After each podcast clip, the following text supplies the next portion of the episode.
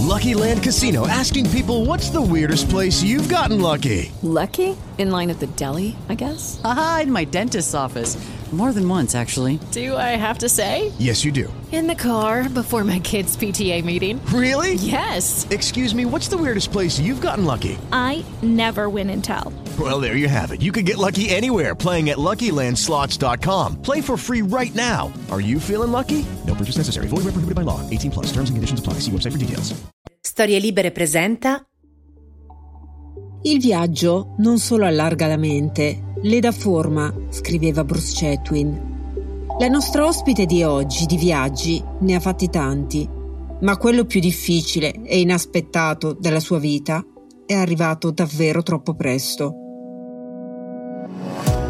Io sono Samantha Chiodini, mamma e autore TV e ho avuto un tumore al seno. E questo è Tits Up, un podcast realizzato in collaborazione con Fondazione AIRC per la ricerca sul cancro.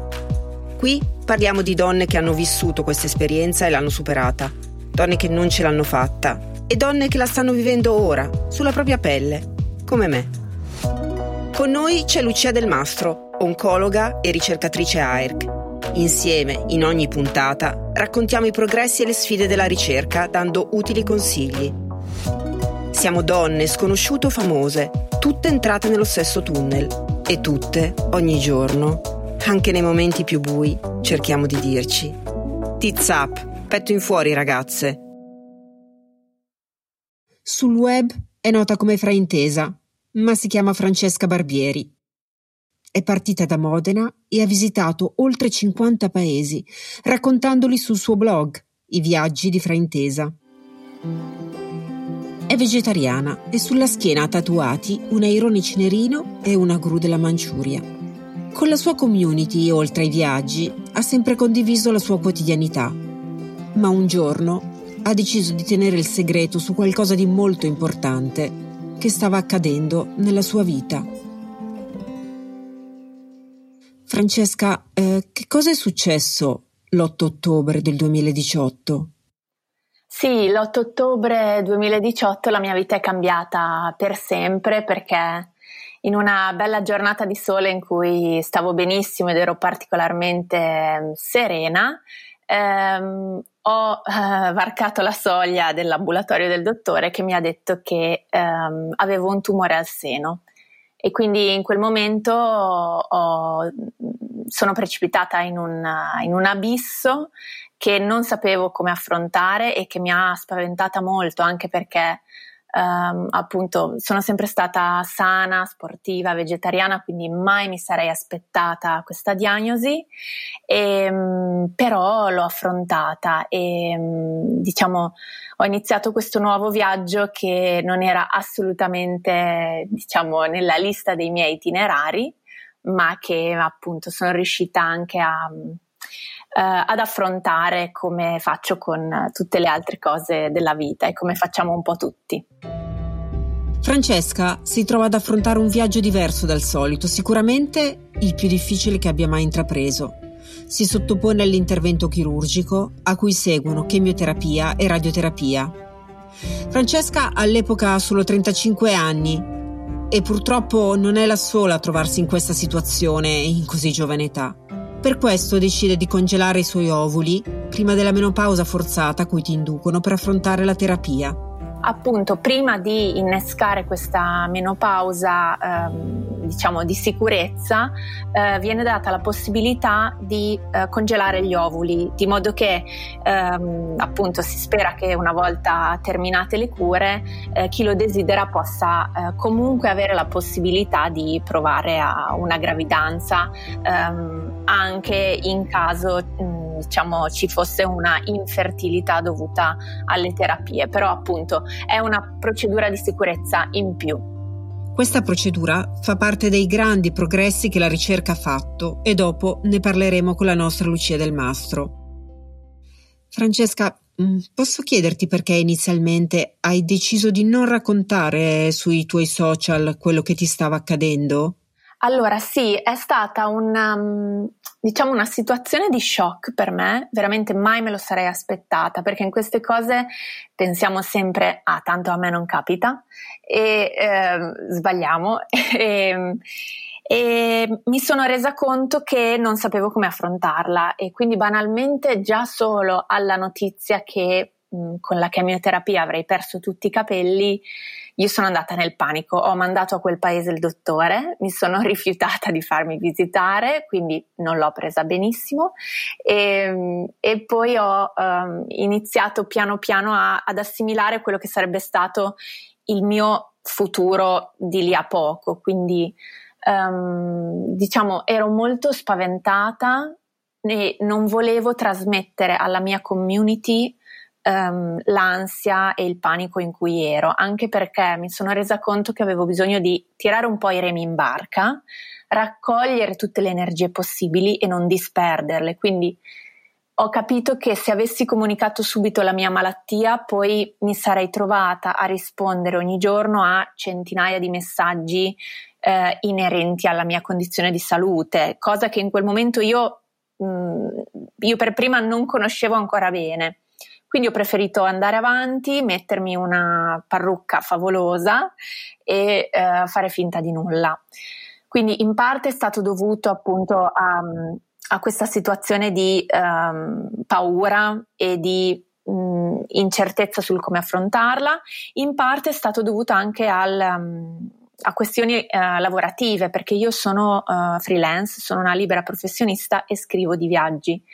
Quindi ho capito che se avessi comunicato immediatamente che stavo affrontando questo periodo, probabilmente non sarei uh, stata in grado di mh, mm, magari uh, ricevere nuove proposte di viaggio, quindi ho, ho preferito appunto um, affrontare la cosa da sola con i miei cari, uh, ma non divulgarla inizialmente.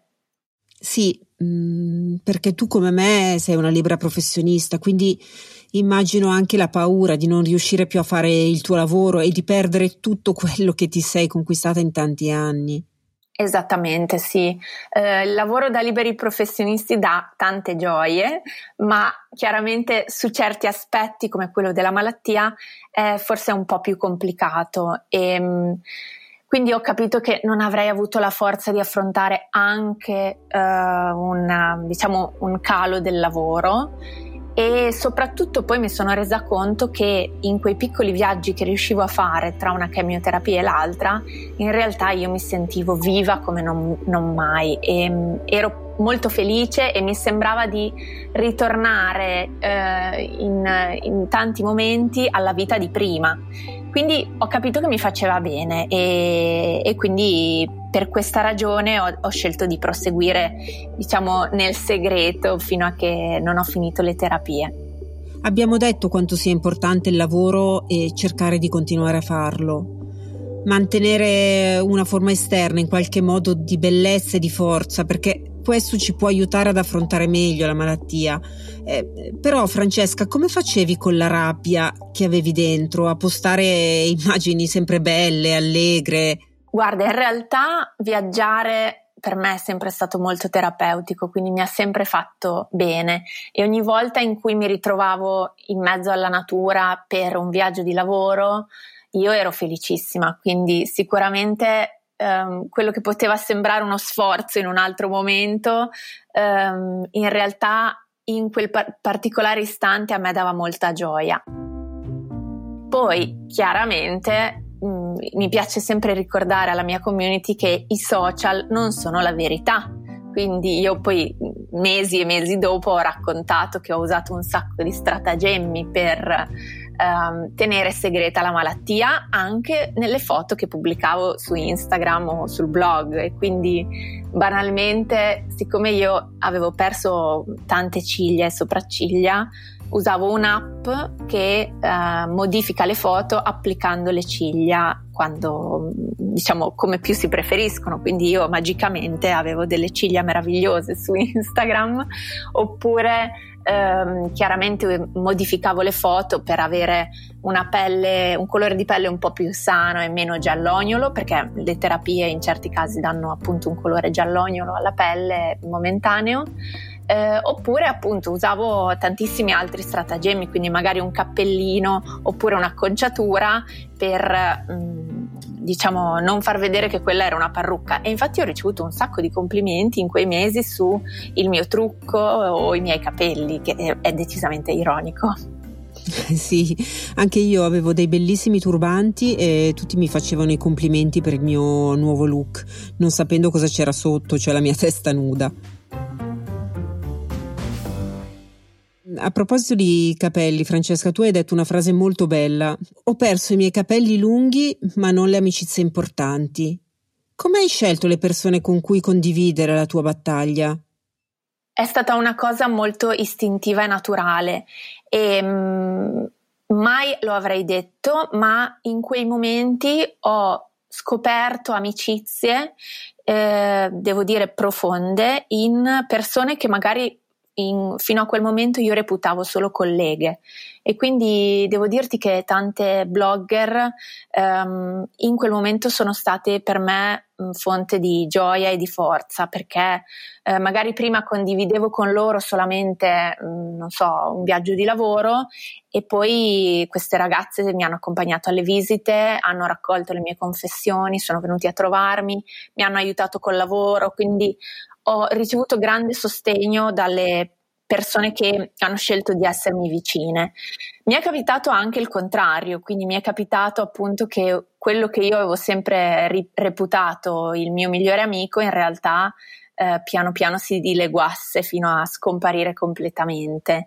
E, ehm, però appunto poi ti rendi conto che forse un amico non era. Francesca, eh, torniamo un attimo al tuo corpo. Mi racconti che rapporto avevi col tuo seno prima del tumore? Uh, allora, un rapporto normale, io non ho mai avuto una quinta, anzi, e quindi mh, mm, per me è sempre stata una parte del corpo come un'altra. Eh, io sono sempre stata abbas- abbastanza magra, soprattutto sulla parte superiore del corpo, e, e quindi non ho mai, diciamo, valorizzato molto probabilmente questa parte e non l'ho neanche mai amata tanto. E durante la malattia l'ho odiata e diciamo che adesso ci ho fatto pace. Quindi per me il seno è come il gomito o un ginocchio. È semplicemente una parte del corpo che mi accoglie e che mi porta in giro ogni giorno Abbiamo parlato del, del, periodo di rabbia e di depressione che è passato, quei momenti in cui non si trova proprio nessun motivo per alzarsi dal letto. Tu però, Francesca, ad un certo punto te ne sei uscita con un colpo da maestro e eh, hai trovato un motivo per alzarti. Vuoi raccontarci? Mi ricordo ancora che ero sul divano dopo una chemioterapia completamente spossata e distrutta e ho iniziato a pensare che mm, quello che mi era successo non era giusto. E, ehm, che in realtà è un ragionamento che non ha molto senso perché non c'è niente di giusto o ingiusto, le cose capitano e basta. E, ehm, però lì per lì mi sono detta, eh, devo prendermi una rivincita sulla vita. E quindi ho deciso di, um, diciamo, cercare di dare un senso a qualcosa che invece di senso non ne aveva.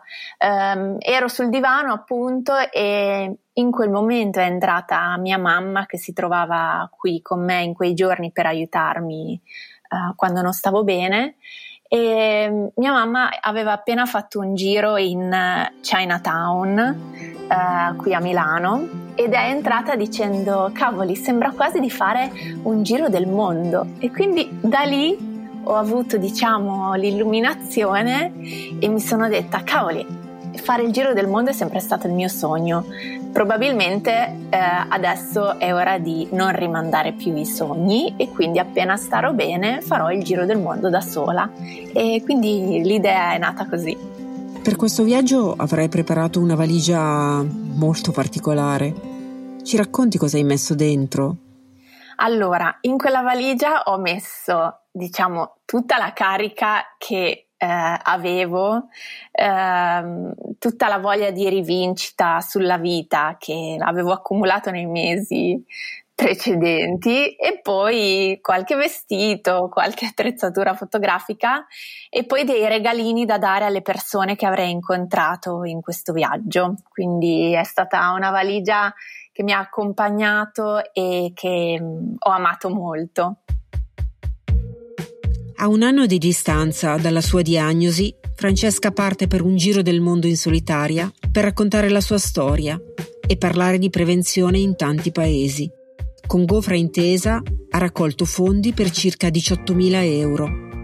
Metà sono serviti al suo viaggio e l'altra metà li ha donati alla Fondazione AIRC per la ricerca sul cancro. Francesca, tu sei partita proprio l'8 ottobre 2019 come per ridare un nuovo senso a quella data. Sì, il mio obiettivo era proprio quello perché mm, ehm, desideravo dare un nuovo ricordo a una data che altrimenti avrei odiato. Ed è una cosa che in realtà io faccio sempre ehm, per tutte le cose, quindi ad esempio se eh, sono in un ristorante e quando sono lì litigo con una persona, poi cerco di ritornarci magari per... Eh, per dare un nuovo ricordo positivo. Quindi ehm, penso sempre che possiamo scegliere noi eh, come ricordarci le cose e io ho scelto di ricordare l'8 ottobre come una data importante che mi ha vista partire per il giro del mondo da sola. Francesca parte con la sua valigia e tanta voglia di condividere quello che le è successo. Ma ad un certo punto del viaggio, quando arriva in Costa Rica, quella grande valigia piena di sogni ed entusiasmo si perde. Mi trovavo in Costa Rica dove pensavo che avrei semplicemente passato tanto tempo con i bradipi e invece eh, ho iniziato a stare poco bene, quindi sono andata a fare un controllo in una clinica eh, dove diciamo mi hanno detto che sospettavano che avessi l'appendicite, quindi quando ho fatto poi una un'ecografia invece si sono resi conto che avevo delle metastasi eh, al fegato e allo sterno. Quindi a quel punto ho dovuto mm, diciamo chiudere la valigia e ripartire e tornare in Italia dove poi ho iniziato appunto un nuovo percorso di cure per affrontare le metastasi. In questo caso hai deciso invece di continuare a raccontare sui tuoi social questa nuova fase che la malattia aveva preso, le metastasi. Sì, perché mh, a questo punto mh, pensavo anche così di dare un, un, incoraggiamento a chi magari si trovava eh, ad affrontare la mia stessa situazione oppure semplicemente anche a chi si trova a... Um, ad affrontare le difficoltà della vita di ogni giorno, perché ognuno ha le sue battaglie. E appunto io mostro sempre sui social che la vita è fatta di cose positive e negative e che non bisogna mai credere a chi sui social fa vedere solamente una vita perfetta e quindi questa è la mia vita e ci sono anche queste cose qui e le affrontiamo e andiamo avanti.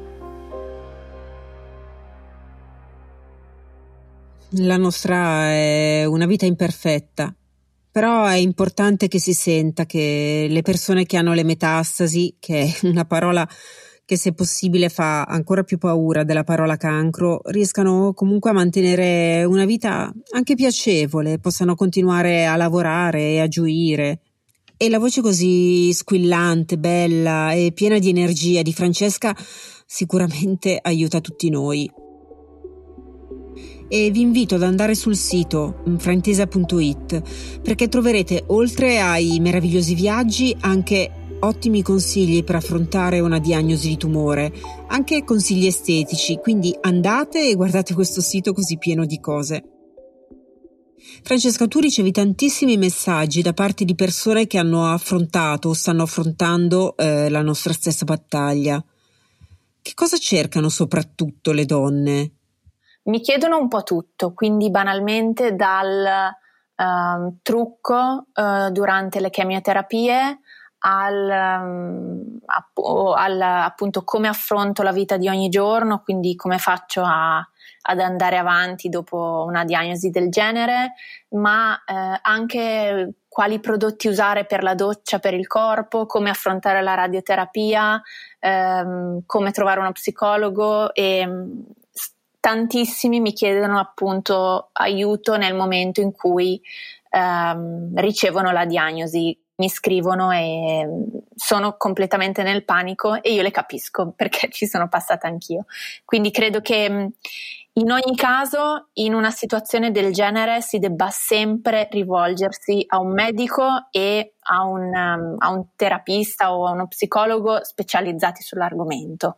Eh, capisco anche che eh, di getto mh, mm, si cerchi aiuto anche in una figura che magari non ha il camice e magari spaventa un po' meno e in quel caso a volte sono io, però appunto io sono solo mh, mm, diciamo di fianco a, a, a, altri, a queste altre risorse che ci sono e che sono sicuramente molto più valide e preparate di me. Io ho capito di aver trovato il medico giusto quando ho incontrato la dottoressa Monica Iorfida dell'Istituto Europeo di Oncologia di Milano, che mi ha sempre aiutato ad andare avanti passo dopo passo, trasmettendomi serenità e sicurezza. E ci tengo tantissimo a ringraziarla perché ogni volta che ho bisogno di lei, lei c'è. Tu Francesca, come hai capito di aver trovato il posto giusto dove curarti e anche il medico giusto? Guarda, a pelle e a istinto e a come ti fa stare, quindi io stessa ho cambiato ospedale perché nel primo ospedale non mi sono trovata bene per nulla, e, mh, anzi poi ho scoperto che i medici all'inizio mi avevano detto che non avrei dovuto fare la chemioterapia eh, perché non volevano spaventarmi e, e, invece per me dopo, quando poi me l'hanno comunicato, eh, è stato ancora più sconvolgente perché io ero già entrata in una forma mentis in cui dicevo ok ho finito, sono a posto e invece era solo l'inizio. Eh, quindi per me già una bugia eh, in quella situazione non è un buon punto di partenza. Chiaramente è molto soggettivo, però appunto io poi ho cambiato ospedale, ora mi trovo in cura al Fatte Bene Fratelli qui a Milano e io dall'inizio mi sono sentita accolta in una famiglia, quindi um, con persone che sapevano il mio nome, conoscevano mia, um, diciamo il mio passato della malattia, eh, hanno scelto di accogliermi, al, accogliermi, in una maniera molto materna e soprattutto mi hanno spiegato tutto dall'inizio, quindi mi hanno spiegato che cosa, no, che cosa volevano dire le sigle e le parole che c'erano sul, sulla, sulla mia cartella clinica, mi hanno spiegato perché intendevano procedere in un modo, e mi hanno consigliato altri specialisti. Se io non ero tranquilla e li volevo consultare, quindi ehm, mi sono trovata davanti a delle persone che hanno scelto di darmi tutte le informazioni che io volevo e che non mi hanno mai fatto sentire ignorante perché mi sono resa conto che ho, ho conosciuto tantissime persone che davanti ai dottori vanno magari in uno stato di soggezione, quindi hanno paura di fare delle domande perché magari sembrano stupide o magari eh, si, sentano, si sentono un po' trattati in maniera eh, poco carina, si sentono magari inferiori perché ignoranti, cosa sbagliata. E quindi secondo me chi si trova in questa situazione dovrebbe intanto capire che non c'è niente di male a volere informazioni sulla salute del proprio corpo e soprattutto che ci meritiamo tutti di ricevere informazioni eh, poste appunto in modo gentile, accurato e chiaro. Quindi se mancano secondo me questi ingredienti um, vale la pena forse provare a sentire altrove. Senti, tu sei una viaggiatrice e immagino che per alcuni periodi i tuoi viaggi, come titola un famoso libro, siano stati intorno alla tua stanza. In questi viaggi tra le quattro mura di casa o tra quelle di una stanza d'ospedale, che cosa hai imparato? Allora, guarda, mh, mm, ho imparato che mh, mm, ogni singola cosa, ogni singola, um, diciamo, ogni singola attività che facciamo durante la giornata è un regalo grandissimo. Quindi, a maggior ragione, il fatto che io abbia potuto fare il giro del mondo o banalmente prendere un aereo eh, e andare all'estero è è ed è sempre stato un uh, grandissimo regalo. Quindi quando ero ferma in casa, che non potevo viaggiare, ehm, sognavo le prossime mete e soprattutto ehm, mi rendevo conto che nei mesi, negli anni precedenti avevo fatto delle cose meravigliose e se ci ripenso anche durante il giro del mondo, nelle ultime settimane in cui sicuramente avevo già le metastasi e non lo sapevo, io ho nuotato con gli squali in Polinesia, ho mh, mm, fatto snorkeling uh, nelle isole del Pacifico e ho mangiato cibi pazzeschi girando per l'Asia o attraversando il confine della Cina a piedi da sola. E queste cose qua le ho fatte nonostante tutto, quindi mi sono resa conto che erano um, grandissime fortune e probabilmente ce ne rendiamo conto un po' tutti adesso che dopo il lockdown non possiamo più fare um, con la stessa spensieratezza cose che prima ci sembravano banali. Sì, il lockdown ci ha insegnato che grazie alle nuove tecnologie possiamo visitare luoghi lontani, mostre, musei, stando comodamente sul nostro bidivano, perché bisogna sempre riempirsi gli occhi di cose belle per me ad esempio è pensare al mare. Io mm, quando devo fare una risonanza, quando sono dentro quel, quel tubo buio, penso sempre a una nuotata che avevo fatto, pensa a Pantelleria, circondata da pesci meravigliosi e quindi quella mezz'ora nuoto e vedo pesci e riesco a rilassarmi e dire vabbè, vediamo quale sarà il risultato. Questi, questi sono viaggi della mente, ma, ma i tuoi viaggi reali come sono cambiati oggi?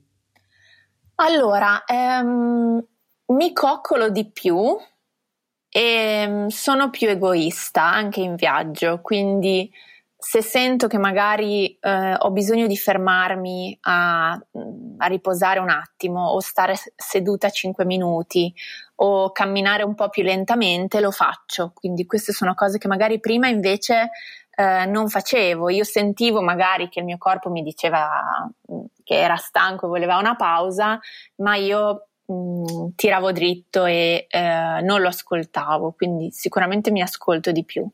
E poi mi tratto meglio, quindi magari eh, se prima mh, mm, magari facevo un po' più attenzione al budget, e magari negli alloggi eh, mi capitava di eh, trovare delle, delle, soluzioni che non erano in realtà favolose, adesso invece punto al favoloso. E quindi cerco di, di, pensare sempre um, che ho la fortuna di fare un viaggio in quel momento, non so quando ri- ricapiterà perché come abbiamo visto non lo si può mai sapere, possono capitare cose assurde come una pandemia e quindi eh, cerco di godermela al meglio e, e fare sì che sia tutto il più confortevole possibile.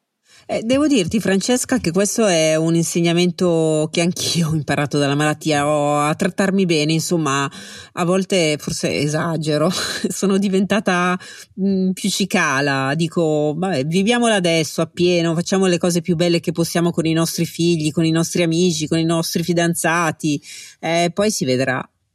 Senti, eh, quest'estate ho sentito un tuo appello, anche molto doloroso, ma pieno di vita, ed è un appello a mangiare.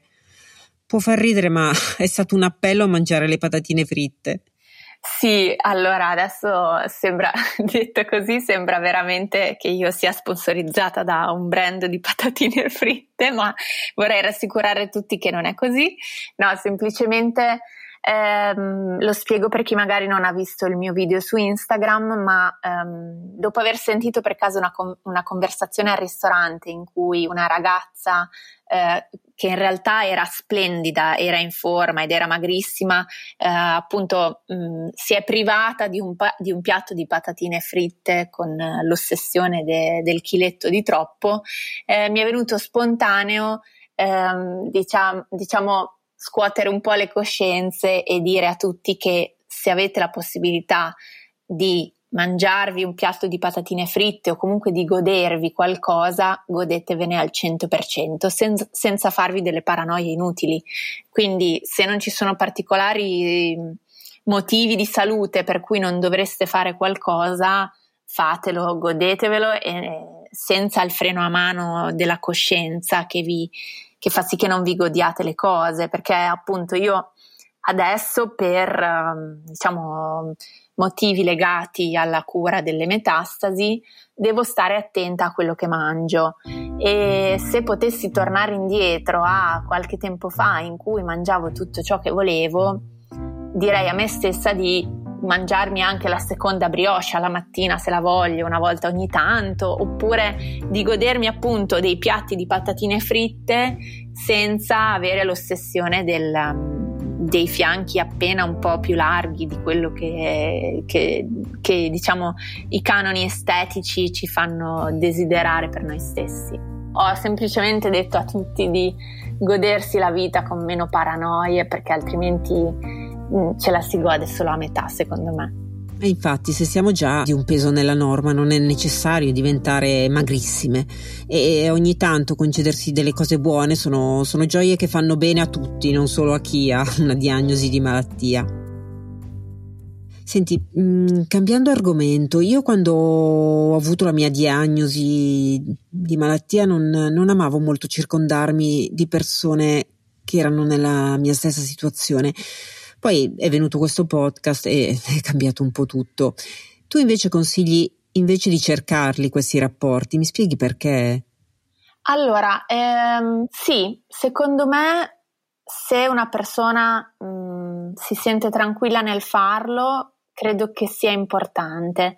Questo perché mh, mm, eh, ce, ne, ce ne rendiamo poi presto conto tutti che le persone intorno a noi che non hanno vissuto certe esperienze non possono capire.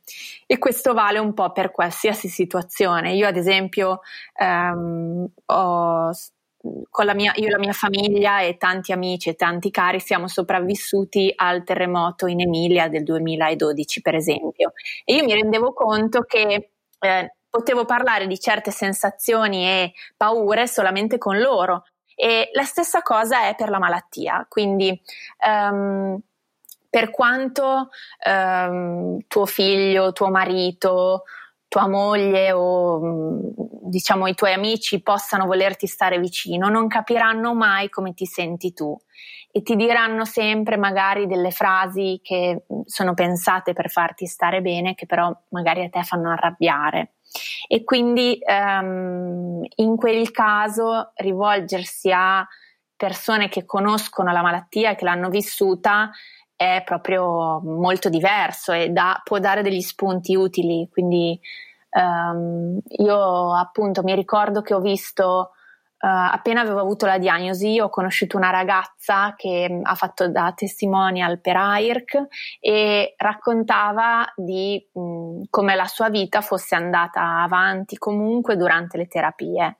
E, e mi ha dato una forza immensa, molto di più di eh, magari, non so, un'amica che cercava di consolarmi, perché appunto ho visto che in realtà questa ragazza ha avuto la forza di fare tantissime cose. E quindi dentro di me ho detto, ah ok, quindi non devo richiudermi in casa e nascondermi e buttare la chiave per sei mesi eh, perché questo era stato il mio primo pensiero.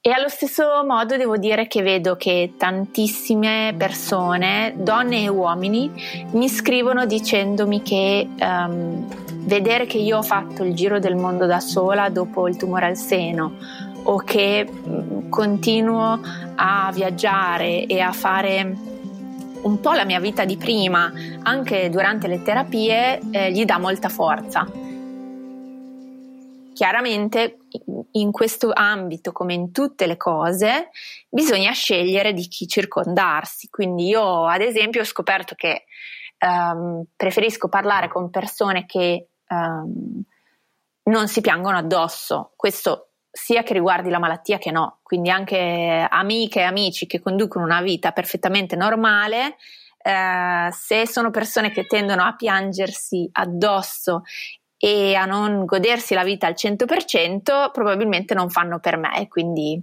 credo che sia la stessa cosa anche eh, nell'ambito della malattia.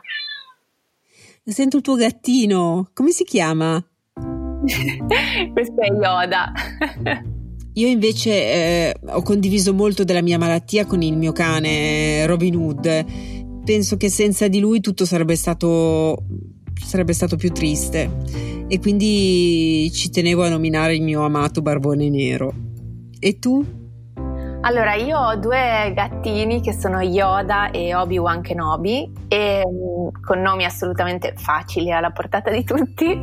E devo dirti che eh, mi fa piacere parlarne perché mm, io ho, mm, ho, sempre avuto gatti quando vivevo con i miei genitori e poi invece nel momento in cui sono andata a vivere da sola non li ho mai avuti. E quando ho avuto la notizia delle metastasi ed ero in Costa Rica, mi sono detta ok, sono pronta per questa nuova battaglia, ma mi serve un po' di forza e quindi ho preso du- finalmente due guerrieri Jedi qui con me, due gattini, che eh, appunto in realtà eh, simboleggiano il fatto che se vogliamo qualcosa dobbiamo farlo senza rimandare all'infinito. Quindi io alla fine eh, ho dovuto aspettare le metastasi per prendermi due gattini, però eh, devo dirti mi hanno dato tantissima forza e me la danno ancora e ogni giorno mi ripeto questa frase, ma perché non l'ho fatto prima? Senti, eh, Frantesa, finalmente ti ho trovato, nel senso che tu sei quella che ha inventato l'hashtag tre cose belle. Avrete visto che tante persone postavano ogni giorno tre cose belle, ovviamente anche molto piccole della loro giornata, tipo, non so, il cappuccino e la passeggiata col cane e, non so, le scarpe leopardate. Quindi, per chiudere la nostra conversazione, vorrei chiederti le tue tre cose belle di oggi. Allora, tre cose belle di oggi. La prima, i gatti, perché eh, sono stata in vacanza nei giorni scorsi e mi sono mancati tantissimo, quindi risvegliarmi stamattina con loro è già qualcosa di meraviglioso. Eh, la seconda cosa, il sole sicuramente, perché io am- amo il caldo e il sole e quindi finché c'è mi bacio i gomiti e me lo godo perché mi dà molta gioia e serenità. E poi sicuramente questa chiacchierata perché so già che aiuterà qualcuno e quindi qualcuno mi scriverà e mi dirà che mi ha scoperta così e che mh, probabilmente si è rivisto nelle parole che, che abbiamo detto oggi e quindi eh, già questa sensazione che so che potremo aiutare qualcuno per me è la, la gioia di oggi. Grazie. Grazie a te. E Tiz Up. Tiz Up sempre. Ciao. Con la storia di Francesca abbiamo affrontato anche un altro aspetto della malattia, che è quello delle metastasi, e anche di questo ne parliamo con la dottoressa Del Mastro. Dottoressa Del Mastro, visto che siamo all'ultima puntata, le chiederei di poter passare al tu e di chiamarti Lucia. Molto volentieri, certo. Senti Lucia, abbiamo ascoltato la storia di Francesca. Che cosa ti senti di dirle? Quello che mi sento di dire a Francesca è grazie, grazie per la sua testimonianza perché attraverso questa testimonianza lei ha lanciato dei messaggi importantissimi per le donne con carcinoma mammario metastatico i messaggi sono non bisogna chiudersi in casa e gettare le chiavi, bisogna continuare a lavorare, non bisogna smettere di sognare né di fare progetti. E questi sono dei messaggi importantissimi per chi, come Francesca, eh, ha un tumore della mammella metastatico. Senti Lucia, senza entrare nello specifico della, della sua situazione, Vogliamo dire, come ribadire, che con le metastasi si può convivere? Fortunatamente oggi è così, nel senso che per ehm, i tipi di tumore mammari più frequenti, perché non, non, parliamo di un unico tipo di tumore della mammella, ma di più tipi, però per quelli più frequenti le terapie che oggi abbiamo a disposizione per curare le, la malattia in fase metastatica eh, sono sempre meno tossiche e più efficaci e quindi consentono di mantenere una buona qualità di vita nonostante queste donne debbano effettuare un trattamento pressoché continuo. Inoltre, diciamo, grazie a questi nuovi farmaci, eh, a queste terapie sempre più personalizzate, l'aspettativa di vita e quindi la, mh, mm, si, è, mh, mm, si è allungata di molto rispetto agli anni passati. Eh, questo è vero per molti tipi di tumore della mammella, ma non è vero per tutte le forme di tumore della mammella metastatico ed è per questo che eh, è fondamentale continuare a fare ricerca, continuare a cercare nuovi farmaci, questi nuovi farmaci alcuni ci sono già, altri sono in fase di sperimentazione e quindi speriamo che Uh, a breve per tutti i sottotipi di tumore della mammella in fase metastatica uh, possiamo diciamo, avere una lunga aspettativa di vita con una buona qualità della vita stessa. E quindi, mai come su questa cosa mi sento di dire donate, donate, donate, donate all'AIRC perché ci sono donne che si trovano a un punto e la ricerca deve correre per raggiungere e riuscire a curarle. E questa corsa la ricerca la può fare grazie a noi. E se, se ci sono i fondi, se aiutiamo la ricerca, se diamo soldi alla ricerca, e in questo modo possiamo, queste donne possono essere raggiunte, possono essere curate e sono lì che, che ci aspettano. Brava, è esattamente questo, guarda, esattamente questo. Bisogna, diciamo, guadagnare tempo. Eh, guadagnare tempo con le terapie che abbiamo oggi a disposizione, però in questo tempo bisogna che la ricerca vada avanti in modo che poi tutte le donne che oggi stanno si stanno curando per un tumore della mammella metastatico possano accedere a nuovi trattamenti e quindi a nuove prospettive di vita. Senti, Lucia Francesca ha congelato i suoi ovuli. Mm, tu ti sei occupata molto di tumore maternità, ne abbiamo già parlato quando abbiamo raccontato la storia di Valentina nel primo episodio.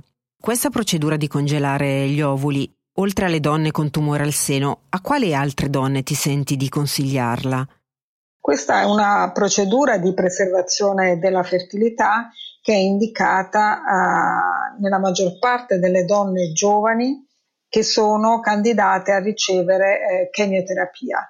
Eh, perché la mh, maggioranza dei farmaci chemioterapici possono avere un effetto negativo sulla fertilità e quindi ad esempio anche in donne giovani affette da, affette da sarcoma piuttosto che da tumore del colon, eh, sono donne che sono eh, candidate, se vogliono preservare la loro fertilità, ad effettuare queste procedure eh, di ehm, eh, congelamento del, degli ovociti. Eh, quindi sostanzialmente sono tutte le donne giovani con tumore candidate a ricevere chemioterapia. E ci sono anche magari invece tante donne non più così giovani, so che è un ambito che non, diciamo, non è il tuo ambito, Lucia, però visto che comunque ci sono molte donne che ascoltano Tizap, anche che non hanno un cancro al seno, anche magari donne che sono avanti con l'età possono decidere di congelare i loro ovuli per avere possibilità magari eh, un po' più avanti, se non hanno un compagno, di eh, poter diventare madri uh, se ti riferisci alle donne diciamo sane, cioè non, eh, non candidate a chemioterapia, eh, parliamo di quello che gli americani chiamano il um, eh, social freezing, eh, che vuol dire donne che in questo momento sono impegnate nel lavoro, nella carriera, eccetera, e quindi non hanno tempo oppure non hanno un compagno e quindi non possono, non, non è il momento adatto per avere dei figli, eh, congelano i loro ovociti per poterli utilizzare successivamente. Ovviamente questa è una procedura che può essere fatta solo quando si è al di sotto di una certa età, perché al di sopra di una certa età e qui in genere il cut-off è intorno ai 40 anni, è una procedura che porta al, a una, uno scarso rendimento, quindi gli ovociti bisogna congelarli se sono degli ovociti di buona qualità e questi ovociti di buona qualità in genere si ottengono nelle donne al di sotto dei 40 anni. Senti Lucia, ehm, ci sono libri, cose da fare, da vedere che ti senti di consigliare alle tue pazienti? Ma mm, non credo che ci sia, diciamo, un, un libro, cose da vedere che vanno bene per tutti. Cioè io quello che consiglio, um, diciamo, a, alle mie pazienti è di cercare di continuare eh, a fare le cose che a loro piace fare quindi cercare di fare in modo che il tumore interferisca il meno possibile con la loro mh, vita, sia sociale che, che familiare. Come abbiamo capito dalla testimonianza di Francesca, eh, con, cercare di continuare a fare le cose che ci piacciono fare è fondamentale per superare una fase diciamo difficile della propria vita o per imparare a convivere con una nuova dimensione della propria vita che è una dimensione di vita in cui la malattia fa parte della vita, però fa parte della vita e noi riusciamo in qualche modo ad incorporarla e a fare in modo che davanti alla malattia ci sia la vita e dopo la malattia, quindi continuare a cercare di fare la nostra vita nonostante la malattia, proprio come ha fatto Francesca. Sì, come quella frase che abbiamo sempre ricordato di Emma Bonino, io non sono il mio tumore, o comunque io non sono solo il mio tumore, ma wow. sono anche, continuo a essere tutto il resto. Assolutamente, io consiglio sempre a tutte le mie pazienti di cercare di continuare a lavorare, di cercare di fare in modo, c'era una, una mia paziente metastatica che eh, che mi diceva eh, io vado a sciare perché non deve vincere il tumore, devo vincere io e quindi io nonostante abbia le metastasi vado a sciare perché devo avere la meglio su di lui e quindi diciamo era una sfida anche fisica contro, contro il tumore. E ovviamente diciamo con questo spirito si affronta molto meglio anche eventualmente la, eh, i trattamenti e gli effetti collaterali che anche se molto più limitati rispetto al passato, però purtroppo con le terapie antitumorali ci sono comunque. E, ehm, Lucia, visto che ormai ci diamo del tu, e volevo chiederti una cosa molto personale per, per riporre l'accento su, sull'importanza della ricerca, proprio soprattutto per queste donne metastatiche come, come Francesca. Ti voglio chiedere come raccontavi ai tuoi figli qual era il tuo lavoro?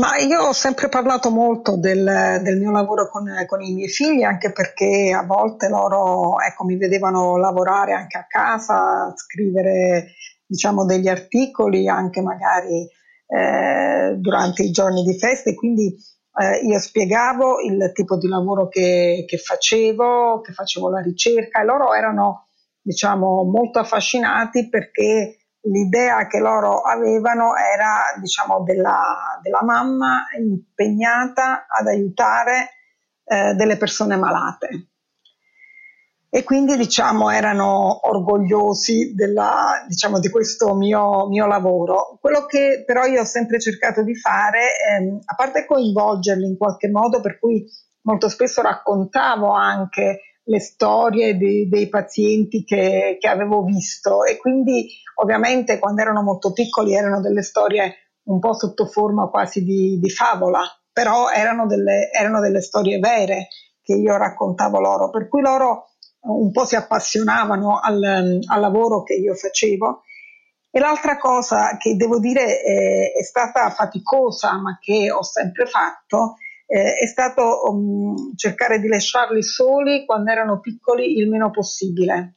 Noi abbiamo comprato una macchina enorme, con un bagagliaio enorme, io e mio marito, perché ci spostavamo per i congressi in Italia portando anche i bambini e quindi siccome erano gemelli quando erano molto piccoli mm, ci toccava portare due passeggini, due sedioloni, insomma eh, un armamentario abbastanza importante, però eh, ho cercato sempre di portarli, di portarli con me. All'inizio ovviamente ho rinunciato ai congressi all'estero, ai congressi internazionali, dove era più difficile portarli, però quando hanno cominciato ad avere 8-9 anni, sono venuti con me anche, anche, negli Stati Uniti, quindi al congresso americano di oncologia, io mi organizzavo, mi cercavo la babysitter negli Stati Uniti e me li portavo con me, quindi loro hanno vissuto in prima persona eh, diciamo, la mia attività di, di medico, di ricercatore eh, e devo dire che insomma erano contenti di, di condividere con me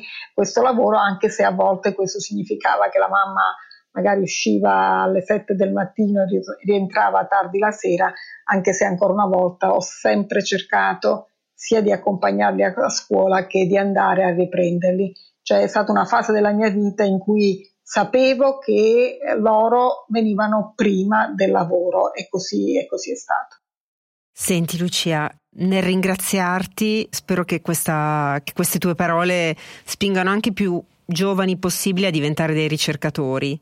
E quindi ancora una volta, grazie Lucia e Tizap petto in fuori ragazze. Grazie a voi Tizap e davvero l'appello fondamentale è quello di donare, la ricerca ha bisogno eh, dei ricercatori, i ricercatori hanno bisogno di fondi e, e quindi hanno bisogno della generosità di tutti per andare avanti e per dare delle risposte concrete a chi ancora sta aspettando e ha bisogno di queste risposte. Grazie Lucia. Grazie a voi. Avete ascoltato Tizap storie di donne in lotta contro il cancro al seno. Io sono Samantha Chiodini e se posso vorrei dedicare tutto, ma proprio tutto, a mio figlio Rocco, perché senza di lui avere il petto in fuori sarebbe stato molto, ma molto più difficile. E allora ti zappa tutte ragazze, petto in fuori. Donate ora su airc.it slash tizap.